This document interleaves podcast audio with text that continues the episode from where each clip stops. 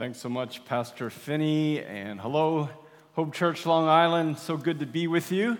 And unexpected pleasure, uh, unexpected perhaps to you as well. You may not have uh, tuned in thinking that you would uh, find me here preaching today, but nonetheless, a, uh, a real privilege to just bring God's word to you this morning.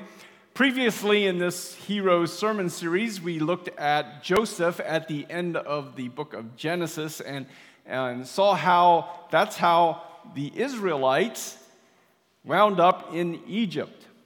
And this week, as we continue to consider these ordinary people, these perhaps unexpected people, these people that were often overlooked, or people with their own issues, people who were bent and broken in some way, that God still used in pivotal moments in his grand story. As we journey through the Bible, we come to Moses. Yes, Moses of the Ten Commandments. Moses, the Prince of Egypt. You may have heard the story before. But I think it's real appropriate that as we have moved into the Jewish high holidays, you know, just started celebrating uh, Rosh Hashanah on Friday. That concludes today. And then uh, soon we'll be at Yom Kippur, the Day of Atonement. All that is established in the um, writings that Moses would be moved to write a little bit later on in the story. But we're looking at Moses kind of early on today. Moses, a hero in many people's minds, a pretty big deal he was definitely a leader, someone that God would use to lead his people out of Egypt. Because he was such an important leader, you might consider today's message something along the lines of, you know, the essentials of leadership or leadership essentials. And you might be thinking right now, but I'm not a leader. I'm nobody in any big position. I'm no big deal. Well, maybe that's the case, but I think you'll still find that what we look at and find in the story of Moses today is still relevant. Because chances are, no matter what you're doing, no matter what God has invited you into, there was a period of preparation and invitation, and then you had to respond. So, as we prepare to look at this, will you, uh, will you pray with me? Lord Father, we thank you for this time to be able to look at your word, the word you give to us, the, the, the word that you, by your Holy Spirit, moved people like Moses to write. And so, even now, as we look at this word, Father, oversee the hearing of your word, the preaching of your word, and Lord Jesus, be lifted up. Holy Spirit, have your way with us and have us understand and live this word. We pray this in Jesus' name. Amen. Moses made God mad. He literally ignited God's indignation. And we read a little bit after what, we was, what was just read by Pastor Finney in Exodus chapter 3, verses 14 and 15. He said, Lord, please send someone else.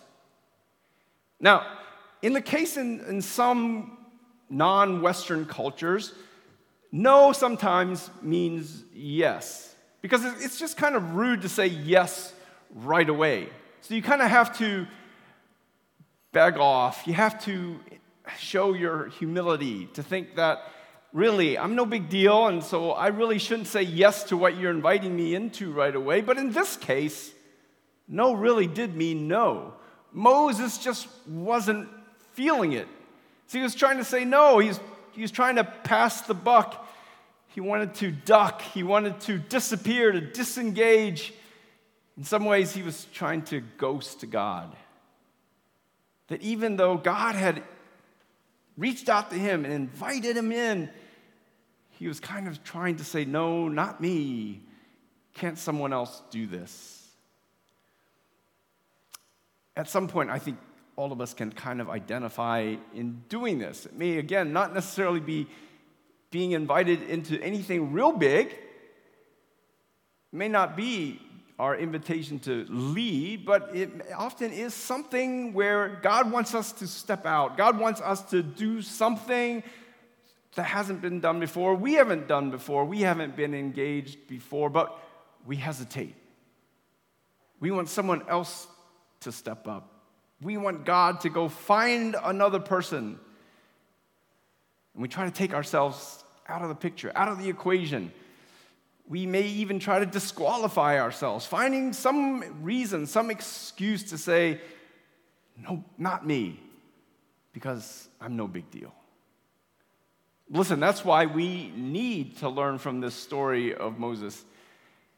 Moses, who is lauded many times for you know, being such a great figure, a man of faith. He even shows up in the, the hall of faith, if you will. If, if you know Hebrews 11, it lists all the great characters in the uh, story of, of God's people. Moses occupies a pretty significant chunk of the, of the ink, so to speak. A lot of the text is spent on what Moses did. But you know what? Here's the thing even those in the hall of faith hesitate.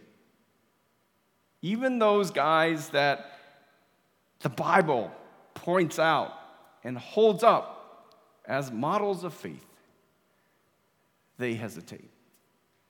And that's why we need to see that God was really active in the story of Moses and to see the essentials of leadership that were at play as God sent Moses to lead his people out of Egypt, out of bondage. And there are going to be three points that we'll look at briefly this morning. Basically, the preparation, and then second, the invitation, and third, the response. The preparation, the invitation, and then the response, which in the case of Moses started out as hesitation. But we will have to go back to the beginning, really, the beginning of Moses' story, a little bit, I mean, basically the beginning of Exodus, to fully appreciate what was involved with all this preparation that God took Moses through. You see, we find at the beginning of the book of Exodus that, well, basically, Pharaoh had changed. I'm not just talking about one person changing, I'm talking about there was a new king in Egypt. In fact, a whole new ruling family, if you will. The previous ones who were in power at the time of Joseph, well, they were actually kind of foreigners. These guys who are now in power, they didn't like foreigners. In fact, you might say they were those who wanted to make Egypt Egyptian again. They were suspicious of foreigners. They were uh, suspicious of people who were originally from the outside. And so, of course, they were suspicious of these people that were in Joseph's family that he had brought in. They didn't know Joseph, and they didn't know these descendants of Jacob or Israel, the Israelites. Now, we read in Exodus chapter 1, verses 22 and following that it had gotten so bad, in fact, that Pharaoh commanded all his people that every son that is born to the Hebrews you shall cast into the Nile. That's how bad their paranoia had gotten. But then it continues to say that Moses was born into a Levite family. Basically, descendants of the son Levi out of Jacob's sons. And they saw that he was fine. In fact, the New Testament would say he was beautiful, beautiful both in the eyes of his parents, beautiful in the sight of God. And so mom tried to hide him. Mom hid him, in fact, for three months, but then apparently became impossible to keep hiding him in that manner. And so, what did she do? Well, see, she essentially built a mini ark. An ark, you know, if you remember Noah, you probably heard of him. We didn't necessarily land on him, but Noah and the flood, you know, and the rainbow and all that, he had this ark, this huge ark, that he brought all the, uh, the animals two by two into.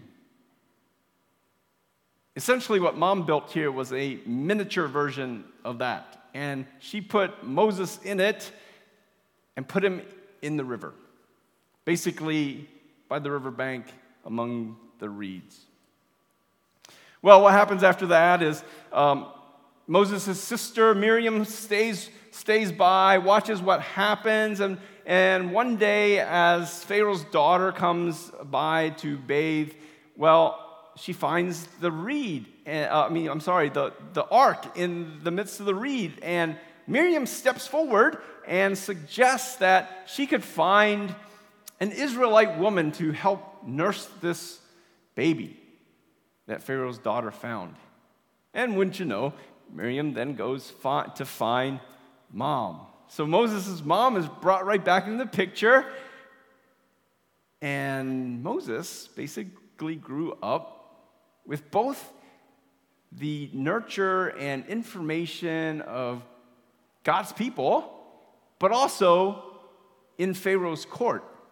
The son of Pharaoh's daughter, he grew up a prince of Egypt. Marvelous how God worked all these things. Brought all these things together. Sure, mom and Miriam, they were quick and resourceful and smart like many of the women in our lives, right?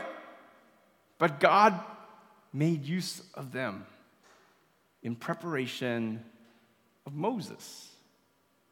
Now, we fast forward. We fast forward some, I would say, like 40 years, according to the New Testament. And we find still in Exodus chapter 2, Exodus chapter 2, verses 11 and following, we find that when Moses had grown up, he went out to his people and he looked on their burdens. He saw what they were going through. And it says that he saw an Egyptian beating one of his people, beating an Israelite, one of his people. And then what did Moses do? Well, it says he looked this way and that, and he struck down the Egyptian and buried him in the sand. In essence, here, this wasn't just some kind of crime of uh, passion or rage. He decided after he saw this, he was going to probably follow this guy until he thought nobody was looking and struck him down, premeditated. And then he tried to bury him. Interestingly, the New Testament tells this incident this way. We read in Hebrews chapter 11, now the Hall of Faith, Hebrews chapter 11, verses 24 to 25 says, By faith, Moses, when he was grown up, refused to be called the son of Pharaoh's daughter, choosing rather to be mistreated with the people of God than to enjoy the fleeting pleasures of sin. Now, I guess what the Bible is commending there is how Moses had to make a decision. Moses had to choose to stand with his people in their oppression rather than just simply continue with the pleasures and comforts that he may have enjoyed in the palace of Pharaoh. And so you might say, yeah, that's a good thing. Solidarity, standing with those who are being mistreated, suffering with those who suffer. Those are important things. But then the striking down part, that's not necessarily a God thing. That was his thing. That was that was him taking the bull by the horns, him kind of taking the reins, acting out of what he thought he could do in this situation or what he felt moved to do in this situation. So, how did this work out for Moses? Well, not so much.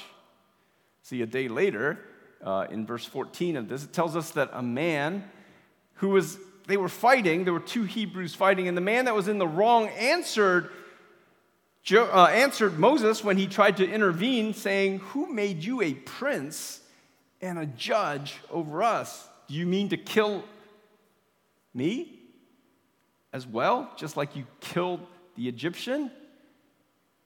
And then Moses realized when he thought nobody was looking, the matter had become known. So Moses, was afraid. And in fact, it kind of goes on to say the Pharaoh actually heard about this and, and he became angry, sought to uh, take Moses. So Moses fled. And it says he fled out of the country to Midian. There's a lot to the, uh, story that we're going to skip. You know, basically, he winds up, he, he, uh, he rescues um, some sisters by a well. He marries one of the sisters.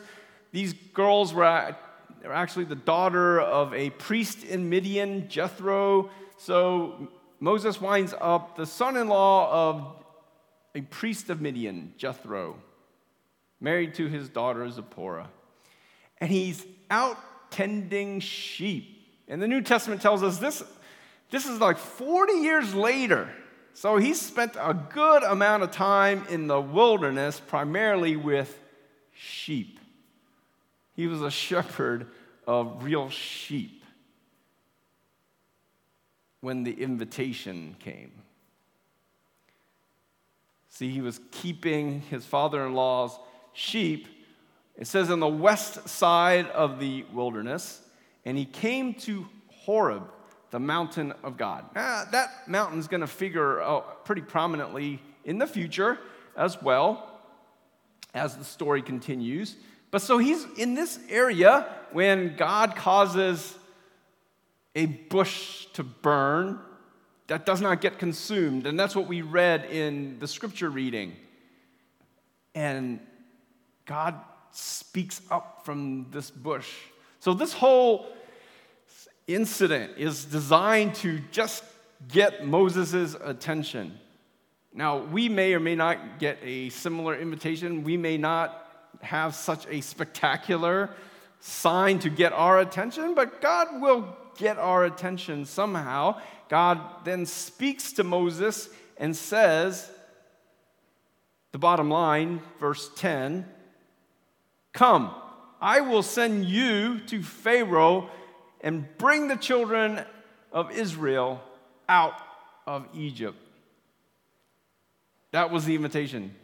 God was now going to have this guy who was 40 years in Egypt and then 40 years in the wilderness to go back to Egypt to get the Israelites, whom he had identified with at some point out of Egypt because God saw what was going on with them, and the story was not supposed to end right where it was, where they sat, where they were being oppressed.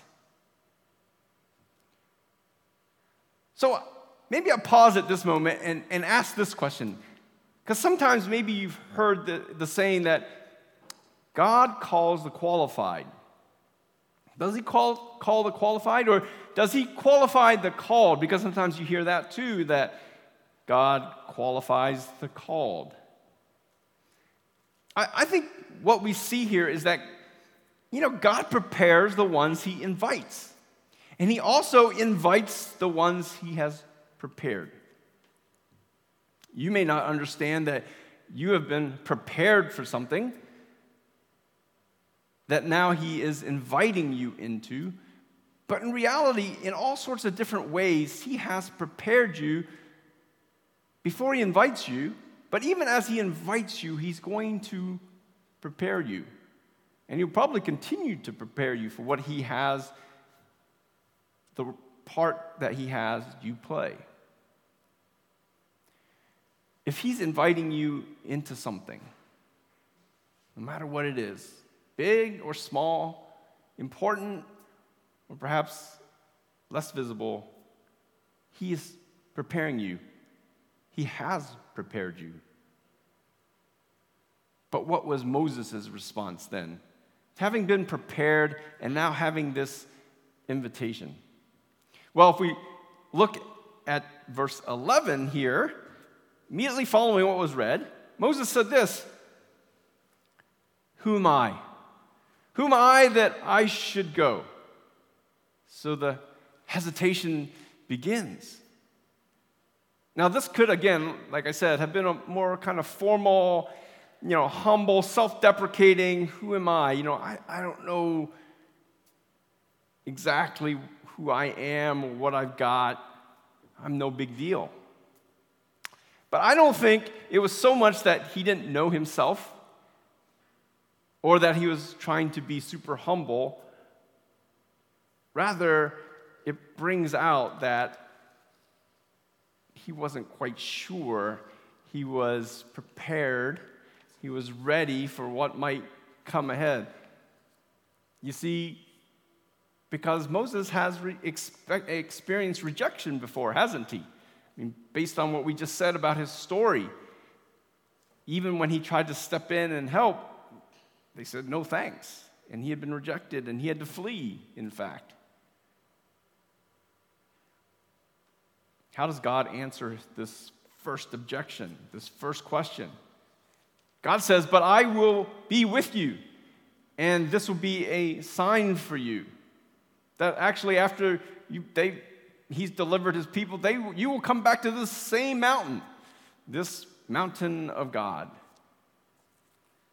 Now, Moses follows that up with a uh, second question, verse 13. If I come to the people of God and say to them, The God of your fathers has sent me to you, and they ask me, What is his name? What shall I say to them? God gave him an answer for this too. Don't miss it. I am who I am. Just say this to the people of Israel I am has sent you. Basically, God was telling Moses, I am in this very kind of puzzling way. I am not only a self existing God, I am unique among all these other gods that you know you hear mentioned around the Egyptian landscape. You may have known me perhaps as the God of your forefathers, the God of Abraham, Isaac, and Jacob, and that's all true, but maybe you're not as familiar with the fact that I am. I am and I will be with you. I am and will be the God who keeps his promises made to your forefathers. I am and I will deliver. I am going to make good on this. I am doing this, which I'm calling you to do. You know, interestingly enough, while Moses wasn't completely familiar with this God who goes by I am, Jesus comes later and says repeatedly, I am, referring back to this name. I mean, you may be familiar, right? In, in uh, just the book of John, the Gospel of John, Jesus has these like seven I am statements. You're familiar with some of them. Uh, specifically in chapter 8, he says, um, I am the light of the world. Right? There are others, right? You know, it says, I am the bread of life, I'm the resurrection, and the life, I'm the way, the truth, and the life. But you know, in that same chapter, chapter 8 of John, there's also some very, there's three other explicit I ams. You may be familiar when, when these descendants of these same Israelites were wondering and, and kind of rejecting Jesus, he said to them, Before Abraham was, I am. And you probably heard that one before. But you know, there's two others. Interesting. Also, in, that, in the same chapter uh, of, of, uh, of John, chapter 8, he, he says one, um, When you have lifted up the Son of Man, then you will know that I am. He goes on to say, I do nothing on my own authority, but speak just as the Father taught me, and he who sent me is with me. He has not left me alone. Jesus knew exactly who he was. Jesus knew that God was with him.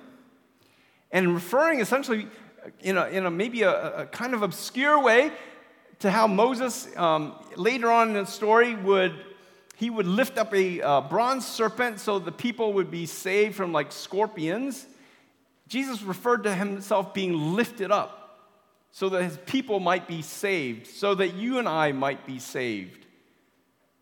And he says, When I am lifted up, then you will know that I am. And then a third one, even earlier than that, he said to them, um, I told you that you would die in your sins, for unless you believe that I am, you will die in your sins. He calls us to actually believe that He's I am. Jesus knew who He was. He equates Himself with this I am, this one who Moses wasn't so familiar with up to this point when God called him. But you know, another contrast can be made up, made, made out, and, and that is that whereas Moses hesitated, where he was a little unsure, Jesus was happy to carry out what he had been sent to do. You know, Hebrews chapter 12 reminds us that Jesus, for the joy that was set before him, he endured the cross, despising the shame, now seated at the right hand of God. What does this all mean for you and for me? Well, let me put it this way you have to know not only who you are, but you have to know who it is that's sending you, who it is that's calling you and inviting you to step out or to do what it is that He has you to do as you play your part, as you play your part in the story. My own preparation, my own invitation to even kind of pastor a church has, has been somewhat long and drawn out. I first kind of got the inkling when I was still in college. But then I, I went into the Navy, and that kind of like put all that off for a while. And then when I got out of the Navy, basically God was saying, Well, not yet, because you know, there's a lot of rough edges here now, and you're going to have to mellow out and you're going to have to chill out, and eventually I'll call you. Eventually I'll invite you. And even when I got here to New York 10 years ago, there was still a whole lot of wait, not yet. The invitation will come. And I felt many times like, I'm in the wilderness. Do I even belong here? Am I in the right place? When we were ready to start, uh, when I was ready to start with Edge City Church, we were all ready to go this spring, and then COVID 19 hit. And it was as if God was saying, hold off again. There's still more to work on you. There's still stuff that you have to understand primarily, despite all that's going on, you have to understand you're really no big deal. I'm the big deal. God is the big deal, not you. And it was not until all that was kind of ironed out in my head he was said, now. And then he invited, and then he opened the doors, and then he sent. I don't know what it is that God is inviting you to do at this point. Maybe it is to start something. Maybe it is to lead something. Maybe it's to stand with certain people. Maybe it is even to suffer with people. Maybe it's to set certain people free. Is it to influence? Is it to rule? Is it to oversee? And then you may be hesitating. You may be looking at yourself, your own abilities, what you've got, and you're thinking, I'm no big deal. But you know, here's the point. If you know what I mean, God's the big deal. You've got to look to Him. He's the one that's going to give you what you need to get what He's going to do done. Know the one who's inviting you. He invites those he prepares. And he prepares those he invites. He's the great I am, and he is with you. Know the one who is sending you. know the one who is inviting you, and knowing the one who sends you, let's go. You pray with me? Lord Father, we thank you that much like Moses, whatever you're inviting us into, maybe it's simply just to believe that you are the uh, great I am. No matter what it is that we are supposed to step into as we play our part in the story, you've prepared us. And now you invite us. Help us to respond accordingly. Help us to say yes to you. Help us to know you. We ask and we pray this in Jesus' name. Amen.